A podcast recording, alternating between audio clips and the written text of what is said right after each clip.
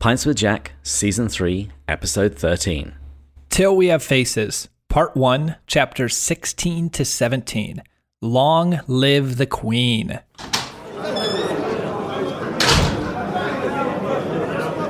Good morning, and welcome to Pints with Jack, a podcast where two enthusiastic C.S. Lewis amateurs get together, share a beverage, and discuss a work of C.S. Lewis. This season, we're reading Till We Have Faces. My name is David, and I'm joined by Matt, son of the father, Bush. Oh, you are too kind. I try every day to be the son of the Heavenly Father. Is this trying to make up for you calling me Matt Swifty? Not at all. I had friends actually screenshot that and send it to me because I don't actually see anything you do. And they died laughing. Well, actually, I was brainstorming with Marie. Uh, we were having brunch after church, and I came up with a whole list of them, and they were all, you know, fun ones. And uh, and then I just put that one in there, and it made Marie go, "Oh." and I figured you'd be looking for me to to be mean again, so I thought I would subvert your expectations. Yeah, I actually thought of negative things with that. And so I need to you did subvert my expectations. And also, you seem to just very casually whenever you talk about things that you and Marie do, just make your relationship sound so beautiful. I don't mean that in like a way that you're falsely doing it. It is. Because you're you're like, you know, just after mass at brunch, we were talking. And just what a what a great way to spend. I'm assuming a Sunday after uh, late morning. We have we have quite a tradition of going and getting acai bowls on the way home. Oh, those are so. Oh man, you're killing me, David. I'm sitting here in West Michigan. I was gonna say if you're living in the wrong part of the country, I know acai. All right. Well, with that, I'm just gonna have to drink my tea then. So, what kind of herbal tea are you drinking? I don't actually know. It's the Yogi brand, and they, they actually have names for them, like stress reliever. Well, this one just Oh, says okay. um, sleepy time. Uh, well, I will be driving fairly shortly, so uh, I'm sticking to non-alcoholic beverage. I am drinking the Kirkland sparkling water, and it's the grapefruit flavor, which is actually my favorite. Well, let me jump into the quote of the week here. This is from chapter 16. And this is the fox speaking to Orual. Well, you have a secret from me, he said in the end. No, don't turn away from me. Did you think I would try to press or conjure it out of you?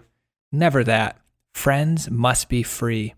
My tormenting you to find it would build a worse barrier between us than your hiding it. There, do not weep. I shall not cease to love you if you have a hundred secrets. Quite different from Orual. It is, which I really appreciated. We, if we, as a reminder, listeners, it's a good chance to give you a brief recap. Like last time, Orual implored, enforced Psyche to do something against her will by uh, pretty much manipulating her love. Here we have an example where the fox does not force it. He recognizes that, you know what, you have your thing and I'm not going to force it out of you because that would make our friendship worse. So, yes, exactly right. It's an example of, at least a small example of non distorted philia storgia. You're thinking of Storge, but no, in this case it's Philia. Okay. I like how I combined it, both of them too. Storgia. wow. With that, Well, cheers. cheers. Well, this is our first time recording back after my ski trip. It is indeed. That's what Matt's been up to. I had a I had a lovely time, guys. Was out in Colorado Beaver Creek. It's an annual trip, and that was partly why the last blog post was smaller than normal. I just pushed something together because I wanted to keep that going. And it was a blast. It was just a chance to escape, get on the mountains. For me, I can I have a hard time turning off and it's just a lot of just moving parts in life. And so getting on the mountains and going down those hills aggressively, just I get lost in it and I love it.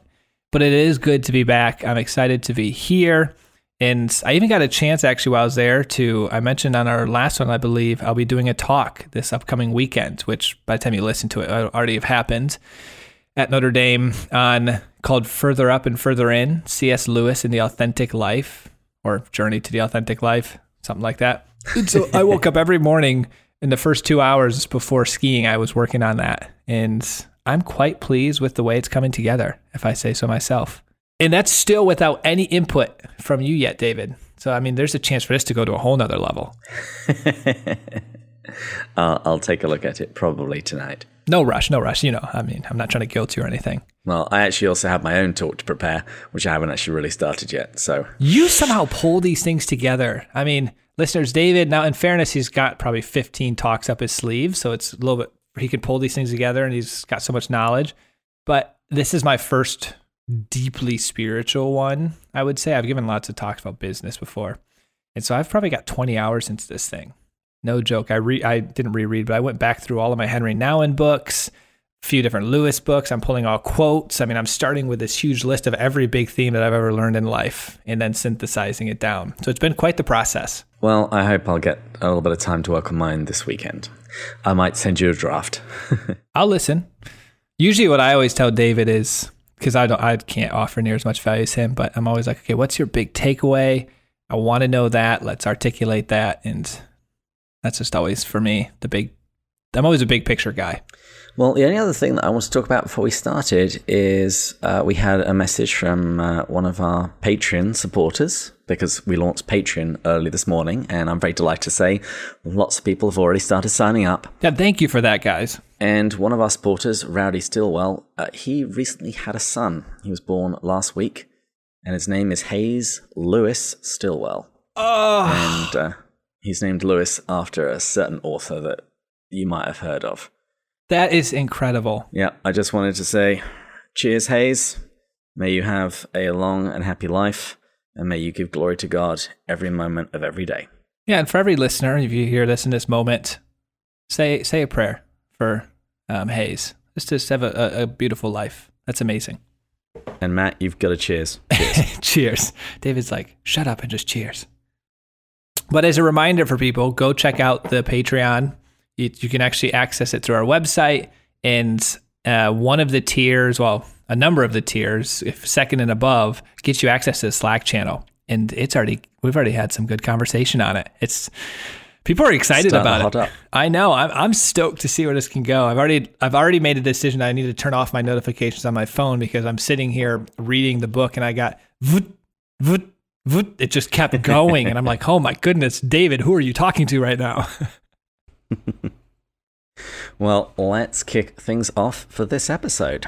So here's my summary for chapter 16. Cue that music. The fox finds Orual. Hiding her wound, she tells him that she went to the mountain and, while not explaining how she blackmailed Psyche, tells him of her plan with the lamp and the subsequent destruction of the mountain.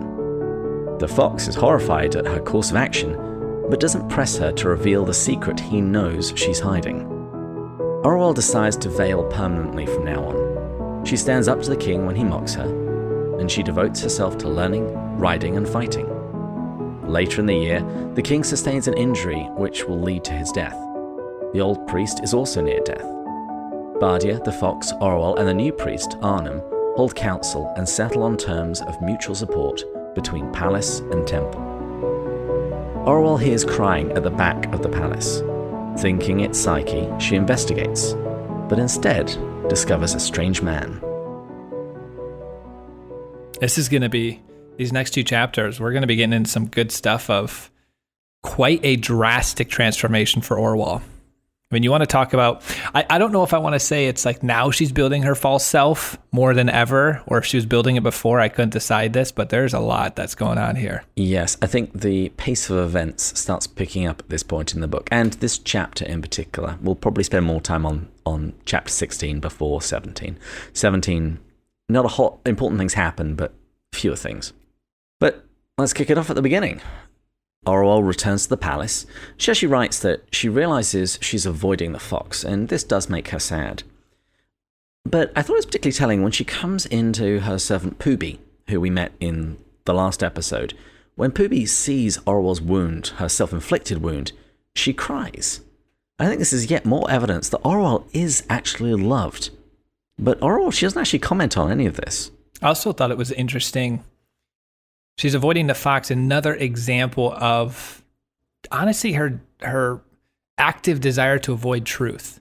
And maybe active is not the right word. Maybe it's subconscious because I don't want to say that she consciously knows she is, but she's she seems she's too afraid to tell him because she knows she's done something wrong and she'll probably learn that there's more truth to this.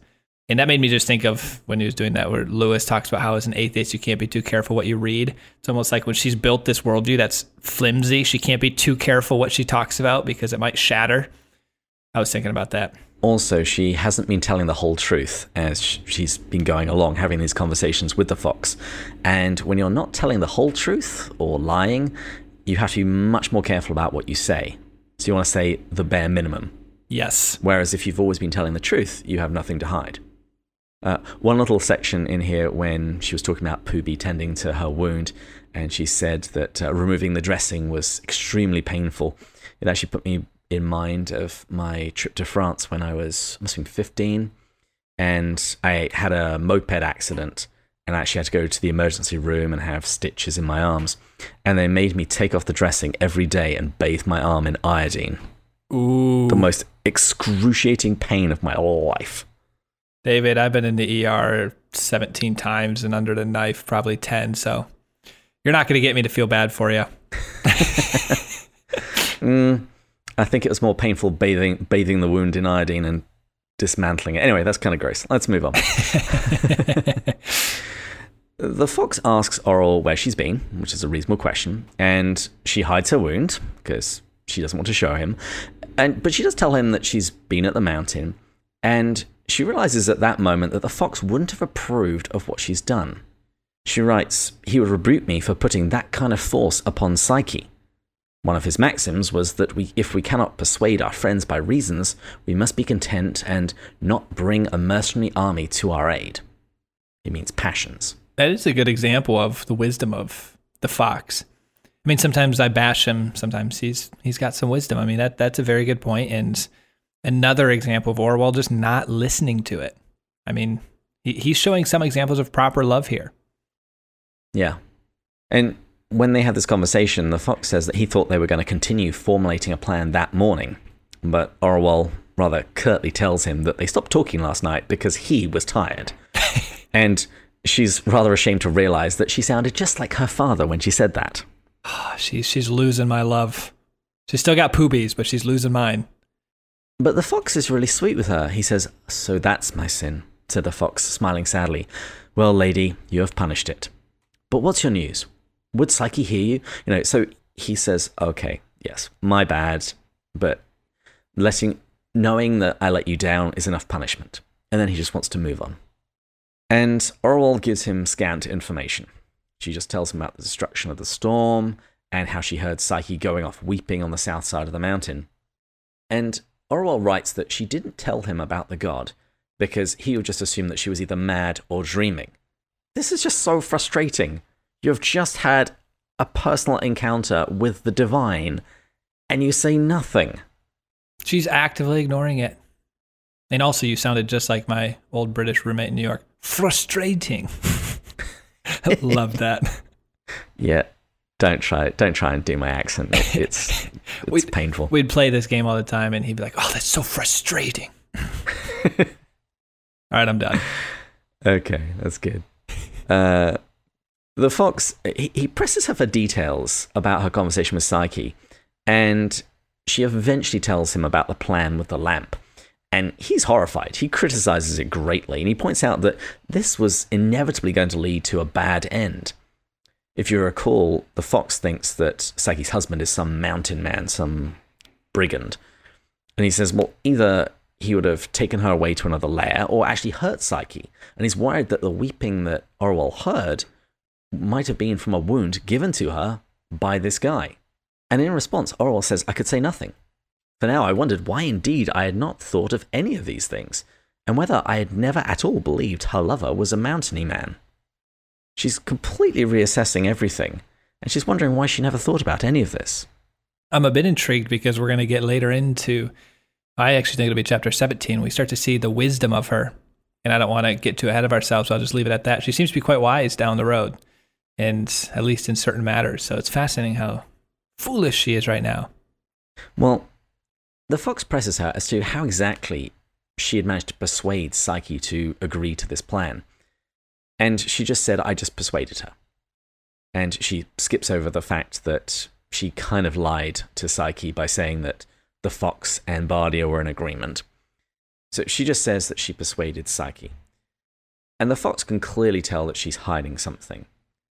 And this was the quote of the week that you read earlier, where he says that friends must be free. And basically, that if he tried to force the truth out of her, it would only hurt their relationship.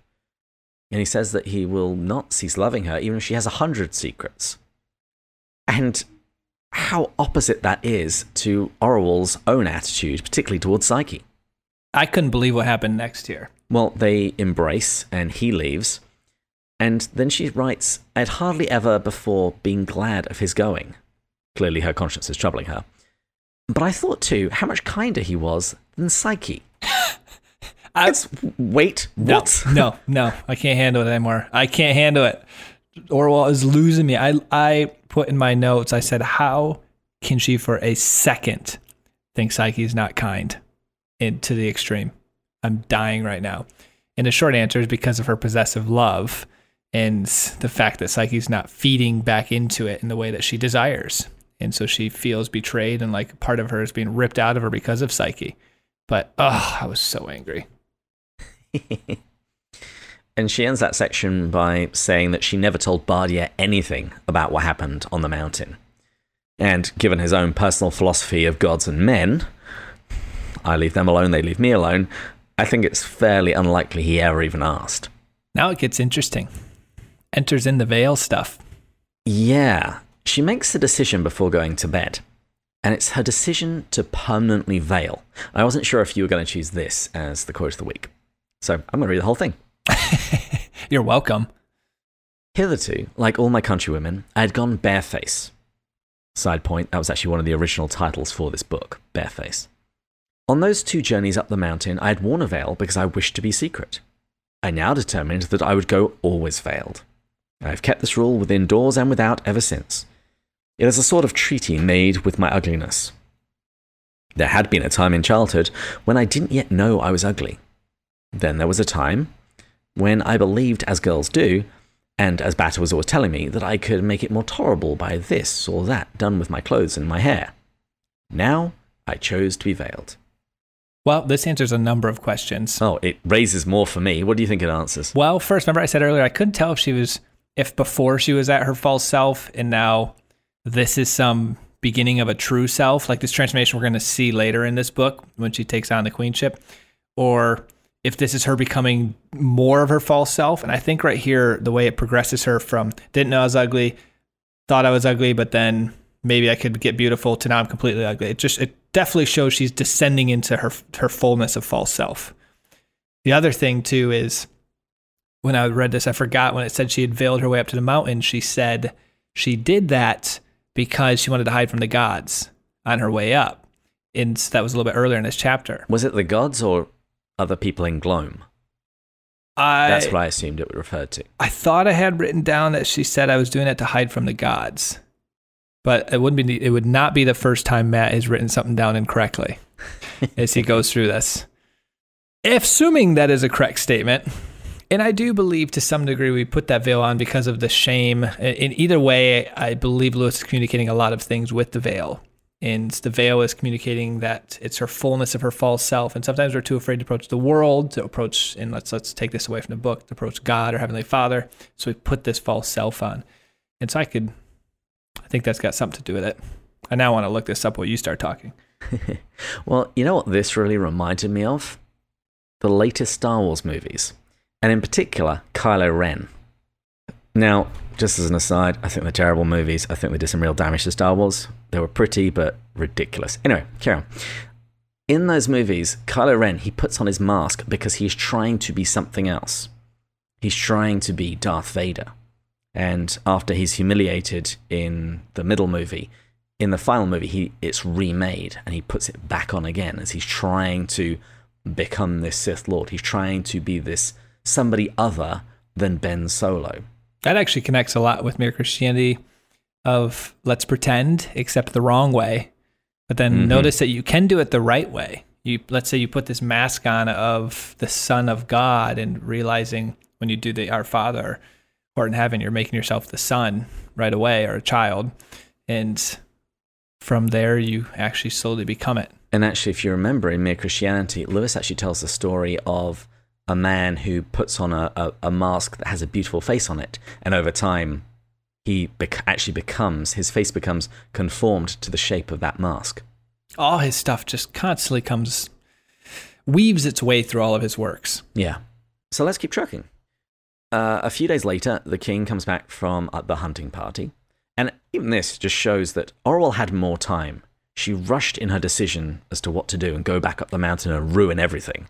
She had more time to play with. But anyway, a few days later, the king comes back, and they'd only killed a couple of lions, but he seemed to have had a good time. There'd been lots of feasting and lots of drinking. And when he meets Orual wearing her veil, Orual writes, he shouted, Now, girl, what's this? Hung your curtains up, eh? Were you afraid we'd be dazzled by your beauty? Take off that frippery. And Orual writes, It was then I first found what that night on the mountain had done for me. No one who had seen and heard the god could much fear this roaring old king. And we talk about Orual's full self, but this is actually something good that came out of that experience because she has seen something far more terrifying than her father. And as a result, she now has a bravery that she didn't have before. She openly defies him and shows that she's unafraid, and she ultimately wins the standoff. And she says, He never struck me again, and I never feared him again.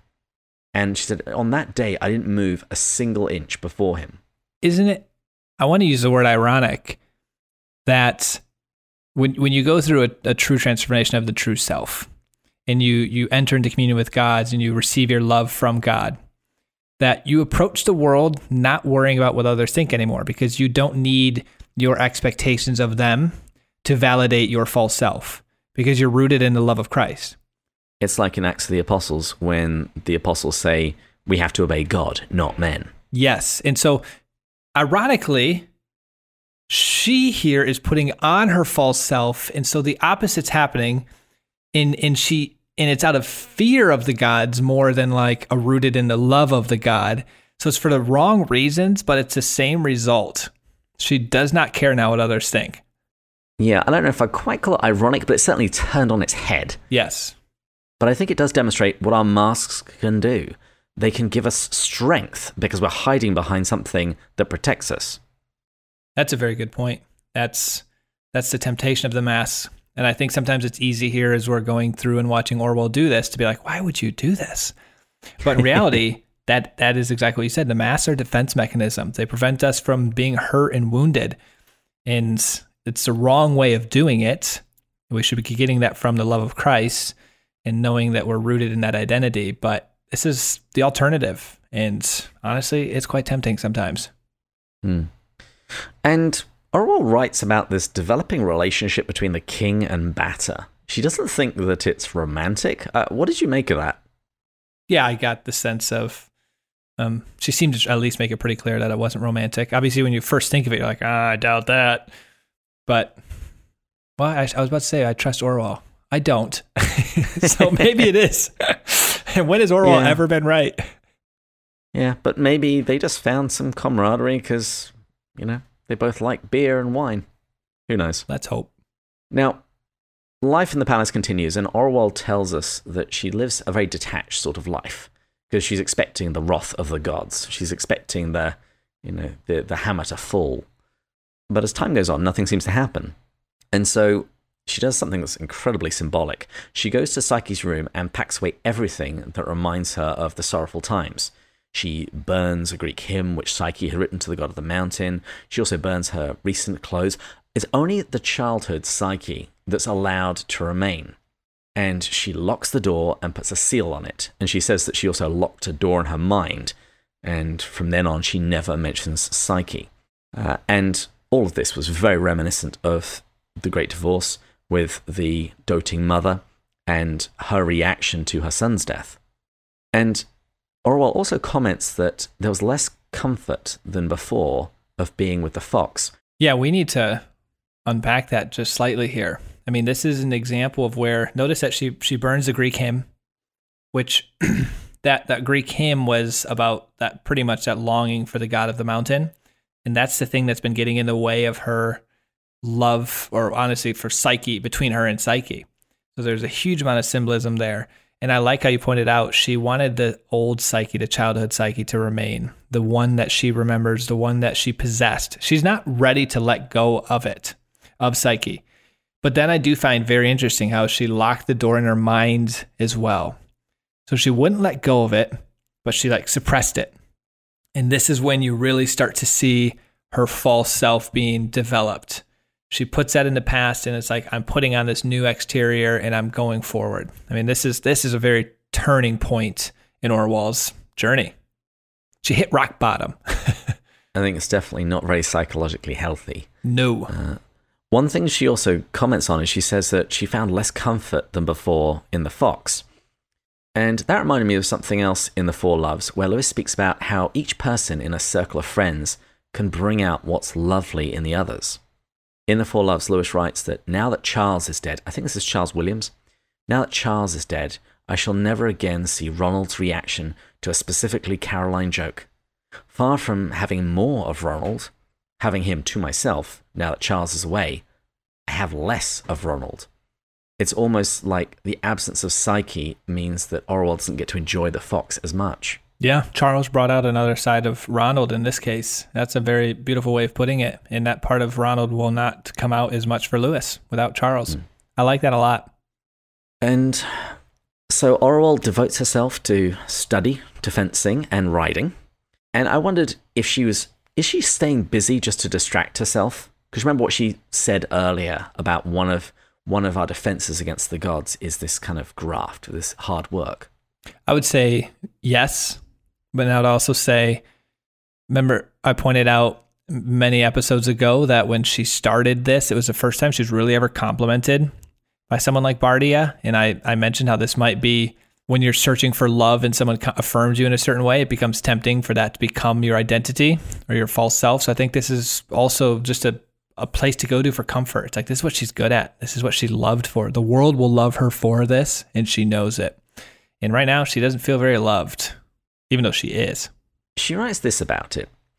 My aim was to build up more and more that strength, hard and joyless, which had come to me when I heard the God's sentence. By learning, fighting, and laboring to drive all the woman out of me. So she regards part of who she is, the fact that she's a woman, as bad, and that's the thing that she wants to get rid of.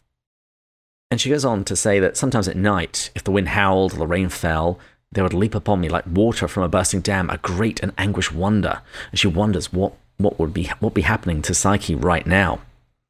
And she then says, But after an hour or so of weeping and writhing and calling out upon the gods, I'd be able to set to and rebuild the dam.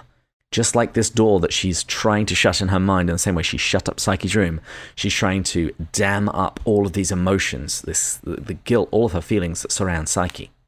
She's turning off her vulnerability. Uh, that's she's doing what Brene Brown talked about. We've talked about it before. We talked about it in the YouTube video, the Skype session. That's what's happening right now. It's basically like the story of Frozen. I've never seen that. You've never seen Frozen? No, I oh haven't. my goodness. I know the song well, though. Let it go. Let it go. it's all about trying not to feel. But speaking of feelings, one of the things that she commented on is her relationship with Bardia. This seems to change. She says that he used me and talked to me more and more like a man. And this both grieved and pleased me. What did you make of that? oh, joy, Davidman. yep, that's what I thought too. Oh, and and Patti Callahan just nailed that in becoming Mrs. Lewis. The frustration she had when Lewis treated her like a man, and she wanted to be desired. He praised her for her manly virtues. Oh. And she asked him, "How would you like it if I praised you for your womanly virtues?" Today, you know what? That could go a long way for a man. Maybe. but I think it's clear that Orual has developed feelings for Bardia I think it's been in her subconscious. He was part of her fantasies in her delirium. So she clearly has some kinds of feelings for him. She's automatically on guard about his wife. And while she doesn't like being praised for and treated like a man, I think she's willing to take whatever she can get from him, whatever kind of affection he is willing to offer. The next big thing that happens is around midwinter, the king slips on the steps and he breaks his thigh bone, which sounds really, really painful. And he slips for, I think, two reasons. One, he had probably been drinking. And the other reason is because one of the houseboys had been cleaning the steps with water and the water had frozen. Ah, it's coming back to frozen again. Look at that. Maybe Lewis is foretelling it. Who knows? Uh, and it's actually kind of appropriate because remember earlier that we found out that a lot of the young men or like young children around the palace were actually his illegitimate offspring. Yes. But I actually thought when I was reading it, the king's reaction to the pain was actually a, a very a very vivid picture of a hurting person, in this case physically, in terms of he's deeply hurt, but he doesn't want anyone to come near him. And he shouts at people when they do it. And that's what we do when we're hurt physically and emotionally. We don't want people to go near the wound because it's painful. This is the, the first example, too, of Orual stepping up and taking charge. Yeah. We see her starting to act like a queen. Yeah, she takes charge of the situation. She sends for this other priest, a man named Arnom, um, because apparently he knows of a good surgeon. And there's something kind of weird that happens because she writes that between the screams, the king kept pointing at me with his eyes and crying out, Take her away. Take away that one with the veil. Don't let her torture me. I know who she is. I know. What did you make of that? Well, that was my question for you. I quickly What teased that in because I got nothing. I Well- knew you were about to ask me. Well, the fox says, "Oh, it's, it's just Princess Orual, your daughter. And the king says, Well, that's what she says, but I know better. Wasn't she the one using red hot iron on my leg all night? I know who she is. I wonder if he thinks she's Psyche. I wonder if he has been tormented in the same way that Orual has been tormented. Because he says she was tormenting me all night, and it's at the night when Orual is tormented by memories of Psyche. Hmm. Yeah, that would be that would be intriguing. The other thing I was thinking of though is maybe Lewis is trying to communicate here. When you go from putting on this new mask and false self, you you are true. You can look completely like a different person. So I was thinking of when he did the example Narnia of Eustace, and then Eustace becomes the monstrous thoughts that he thinks he is, and completely transforms into a dragon uh, in the Narnia books. I was kind of thinking that here that she's she's so transformed, she has just put on this completely false self that he doesn't recognize her anymore.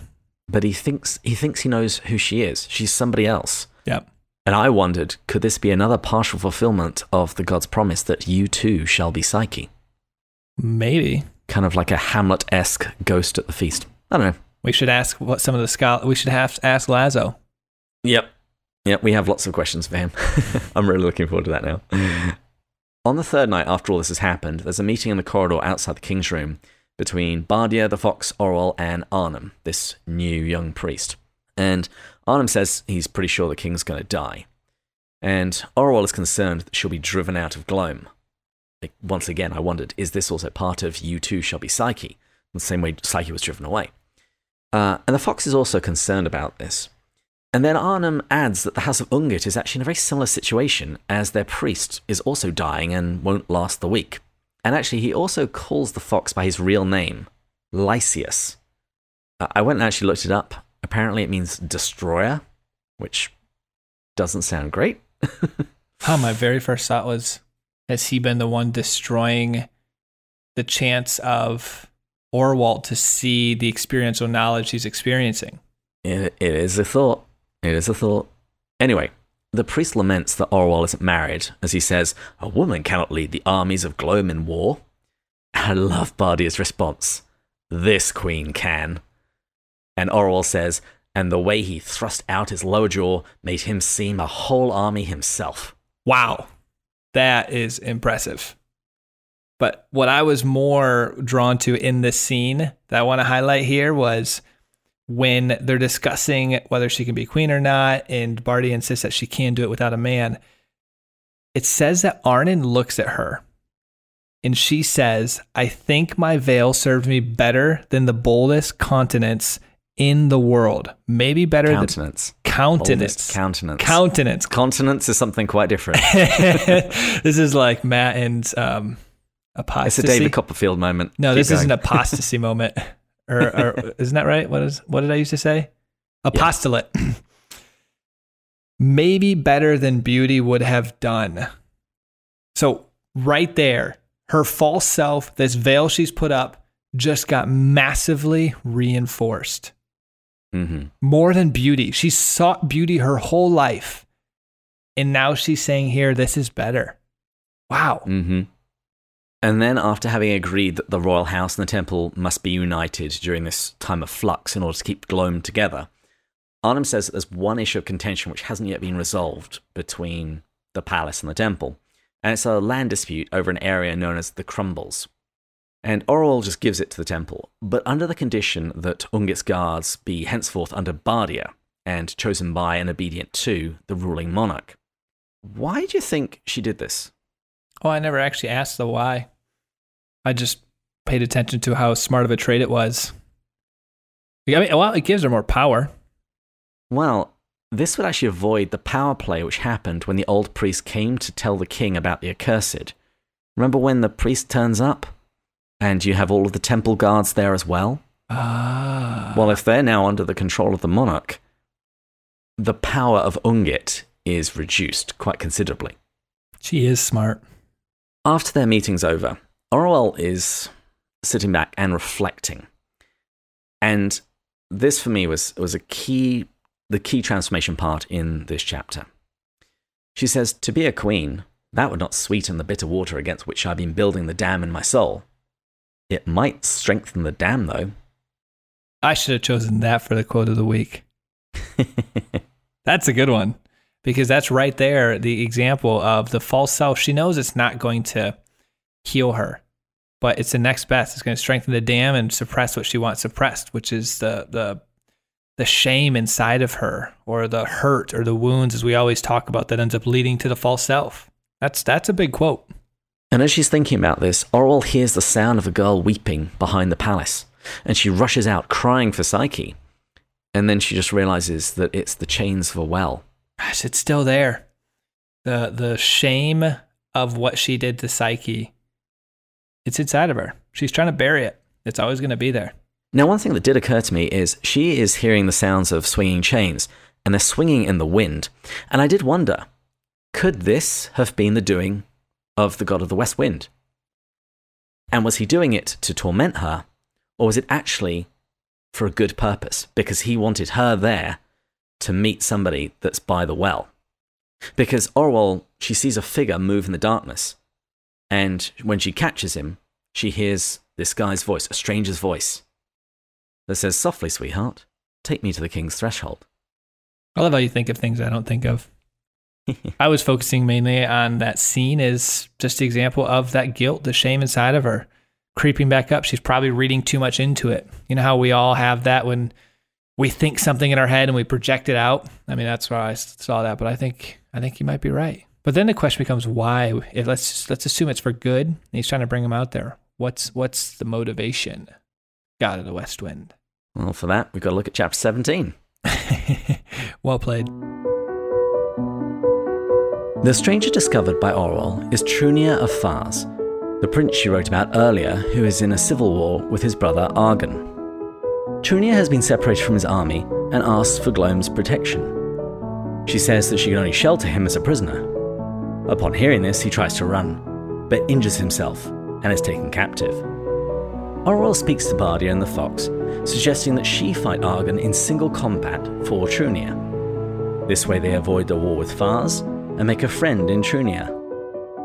Both are resistant to the idea, especially the Fox, but heralds are eventually sent to Argan. Orual realizes that her brief queenship has given her a respite from her mental tortures. Worried that the king will survive, she goes to his bedchamber, but returns comforted that she will indeed be queen of Glome. Well done, David. So, the stranger that Orual discovers at the back of the palace is a real smooth talker. When she asks him who he is, he says he's a suppliant, and one who never let a pretty girl go without a kiss. Orual's getting hit on here.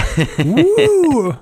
Fortunately, she has a dagger, and uh, with that, she manages to keep him at a distance. But David, do you know what a suppliant is? Yes, somebody that wants to uh, basically the protection of another. They have something to ask. Ah, He basically wants to see the king. Since you didn't ask me, I thought didn't look it up, and therefore I was going to finally stump you. I Oh, looked it up. well done, Matt. Yeah, thank you, thank you. Anyway, this suppliant, uh, he flirts outrageously with Orual. And this is kind of funny because this actually slightly disorientates her. Because she's not used to being spoken to in this way. He actually rather reminded me of Flynn from the movie Tangled. No, I've seen not that? seen that, David. Oh my goodness. More of your movies you need to watch. He's talking to the girl and says, Okay, I'm going to have to smolder now. And he, he gives her a smoldering look. I think that's this guy. Is that where you learned how to woo the ladies from, David? Oh, Tangled? Oh, absolutely. Yep. Yep. Disney and Pixar movies. Anyway, he repeats that he's in need of an audience with the king. And Orual points out that unless the king makes a miraculous recovery, she is now queen. The man, he identifies himself as Trunia of Phars. And as I mentioned in the summary, Orual has written about him earlier in the book. He's in the middle of a civil war with his brother and his father. And what's happened is he hasn't actually been defeated, but he was beaten in a skirmish. And as he was fleeing, he blundered into Glome territory, and he's now cut off from his army. We see some of the wisdom of Orual here because he, like we said, he's a suppliant and he has a chance to come in or would like to come in. But she points out that if we do that, we have to defend him. And so she's put in this dilemma. And so she says instead, I love her cleverness. She thinks quickly now. There's like a drastic shift, by the way, with her. She goes, Well, we could take you in as a prisoner. Says, Well, you know what? Never mind. So I love this scene because then he goes, runs away, doesn't get, get, get very far, trips on his ankle, has to come back, literally says, Bless the gods who created something like this ankle. The ankle of men. the ankle of men. I just chuckled at that scene. And then essentially says, I am at your mercy. Yeah, and Orual, she calls the guards and she tells him to cover his face. Significant, because she wants to keep his identity secret.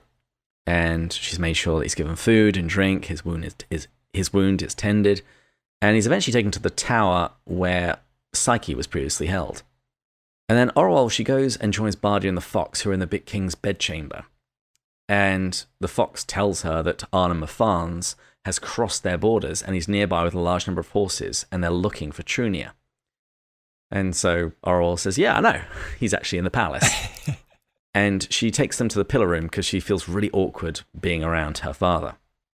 And the three of them discuss what they're going to do. And they're all on the same page. They realize that if, if they can get Trunia back to his army, he'll most likely win the war. And nobody seems to think much of Argan. And uh, they would actually prefer Trunia on the throne of Phars, uh, particularly if they can help him out now when he's in real trouble. And they agree that they're in no shape for a war with Phars, so they can't do open warfare. And so this is when Orual suggests that they have someone fight Argan in single combat for Trunia. And Argan has previously been called a coward, and so there's absolutely no way that he can turn this down, particularly if his opponent is going to be a woman. So she suggests herself. Yeah, this was first of all, again, this this wisdom of Orual continues to stun me. But yeah, here there's a pretty powerful line where Bardius says, Oh lady, lady, it's a thousand pities they didn't make you a man. And he spoke it, I love this line. He spoke it as kindly and heartily as could be. And she goes, As if a man dashed a gallon of water in your broth and never doubted you'd like it all the better. Yeah. Cold water. Cold water. Yes, thank you. That's key to this, actually. Yeah, neither of her advisors are particularly keen on her doing this. They think it's a very smart plan. Yes. But the fox reacts very badly. He calls it monstrous against all custom. And an Orual actually reveals that she hadn't actually ever told the fox about her learning to fence. But she does give a very good argument that the fox can't really refute. She makes the point that her throne is not yet secure, but if she does this, then the people will love her. And she writes, I could see right into his heart, for I knew he now implored me with the same anguish I had felt when I implored Psyche. The tears that stood in my eyes behind my veil were tears of pity for myself, more than for him. What? she realizes the hell he's going through, and so she's crying for herself? Classic Orual. Incurvatus in se. Yeah. Either way, heralds are sent to Argan with the terms of the duel. And this, we then come to the final part of the chapter where she has a little bit of time to reflect. And she starts talking about the Queen as opposed to herself. It's almost like the role that she is that she's fulfilling is is a separate person. She says, I looked back on the things the queen had done and wondered at them. Did that queen truly think that she could kill Argan? I, as Orual, as I now saw, did not believe it. This fits actually a lot with what I've been talking about here. This shock of the difference between her and Orual. It's almost as Lewis is now naming this and pointing this out because it's surprising. This is a completely different person. And at first, I kind of thought, all right, Lewis, did you make a mistake here? I mean, shouldn't you have at least developed how she gained some of this wisdom, how this 180 happened? But I think he's here trying to make a point that this is a marked difference intentionally. Yeah. And you can still see the old Orual because as she's thinking about this, she wonders, well, what if I go into this fight and my courage fails me? And then she starts imagining what other people would say about, oh, how how brave Psyche was when she when she went to her death, but this other sister. And Orual says that, you know, she shall not. She says, Psyche, she's never had a sword in her hand in her whole life never done a man's work in the pillar room, never understood, hardly ever heard of affairs of state, a girl's life, a child's life. You see how her love for Psyche is something really twisted. Yeah. And she's actually wondering uh, if she's sick again because it sounds very familiar to those kinds of ravings when she was in her delirium. She is kind of sick in a, in a metaphorical way. Mm. Quite an exact way. And she looks on this jewel that, well, this might be the means that the gods use to kill me. But she decides that, regardless, if if she dies or if she doesn't, at least until she does this fight, she's going to be the best queen that she can. And she says she was going to be queen not out of pride. She says, I was taking to queenship as a stricken man takes to the wine pot, or as a stricken woman, if she has beauty, might take to lovers. She's going to this role, to this role of queen, for something that she can get out of it. She says it was an art that left you no time to mope. If Orual could vanish altogether into the Queen, the gods would almost be cheated. I'm amazed what happens at the end here when she goes to the king. Yeah, it takes a bit of takes a bit of a dark turn. I'm curious your thoughts on it because she goes to see the king and because she's worried that he might not actually die. Uh huh. Which that will jeopardize, and, and that makes sense to me because that's going to jeopardize this entire false self she's put on. She's she's enjoying embracing this queenship. This is protecting her. This is it's said right there. This is this is important to her. And so if he doesn't die, there goes the most important part of her. So she goes and makes sure this is happening. Um, even thinks of maybe killing him. But what I found was fascinating, he doesn't. She doesn't, by the way is that she said she saw the terror in his eyes. Why is he so afraid of her with the veil on? I mean, this is going back to what we were talking about earlier, but like this guy is full of fear. And I, I don't know if Lewis is trying to communicate that sometimes these, again, I go back to that Eustace example where he turns into the dragonish thoughts. Lewis literally writes, he turns into the dragonish thoughts, becomes a monster. The false self is like a monster. It can come across a little pretty, but I don't know if Lewis is just trying to communicate that here. I'm not entirely sure. I still think it might be that his own conscience is being haunted. And I think also we get to see Orual enjoying something of the power that she now has over a man who has scared her and abused her most of her life. Yeah. Actually, you know, imagine you hurt someone, you bullied them, you shamed them, you made them feel ugly, and then you were powerless in front of them and they're looking. I guess I'd be pretty afraid. Maybe it's as simple as that. Mm. And Orual says, I looked again at his face, terrified, idiotic, almost an animal's face. A thought of comfort came to me. Even if he lives, he will never have his mind again. I went back and slept soundly. Wow. The pace is picking up. I'm not quite sure where this is going. How many more chapters to the end of this part, this book? Uh, we are. We've just finished chapter 17, and I think there's 21 chapters in the first part. Okay. So 18 and 19, then 2021. Yep. Two more episodes to go, and then we'll get Andrew in and he can explain everything to us. I love it. It's been a fun journey. Yeah. So, listeners, if you'd like to uh, do the reading ahead of time, it's chapters 18 and 19 next week when we'll be going further up In further in. Cheers. Cheers.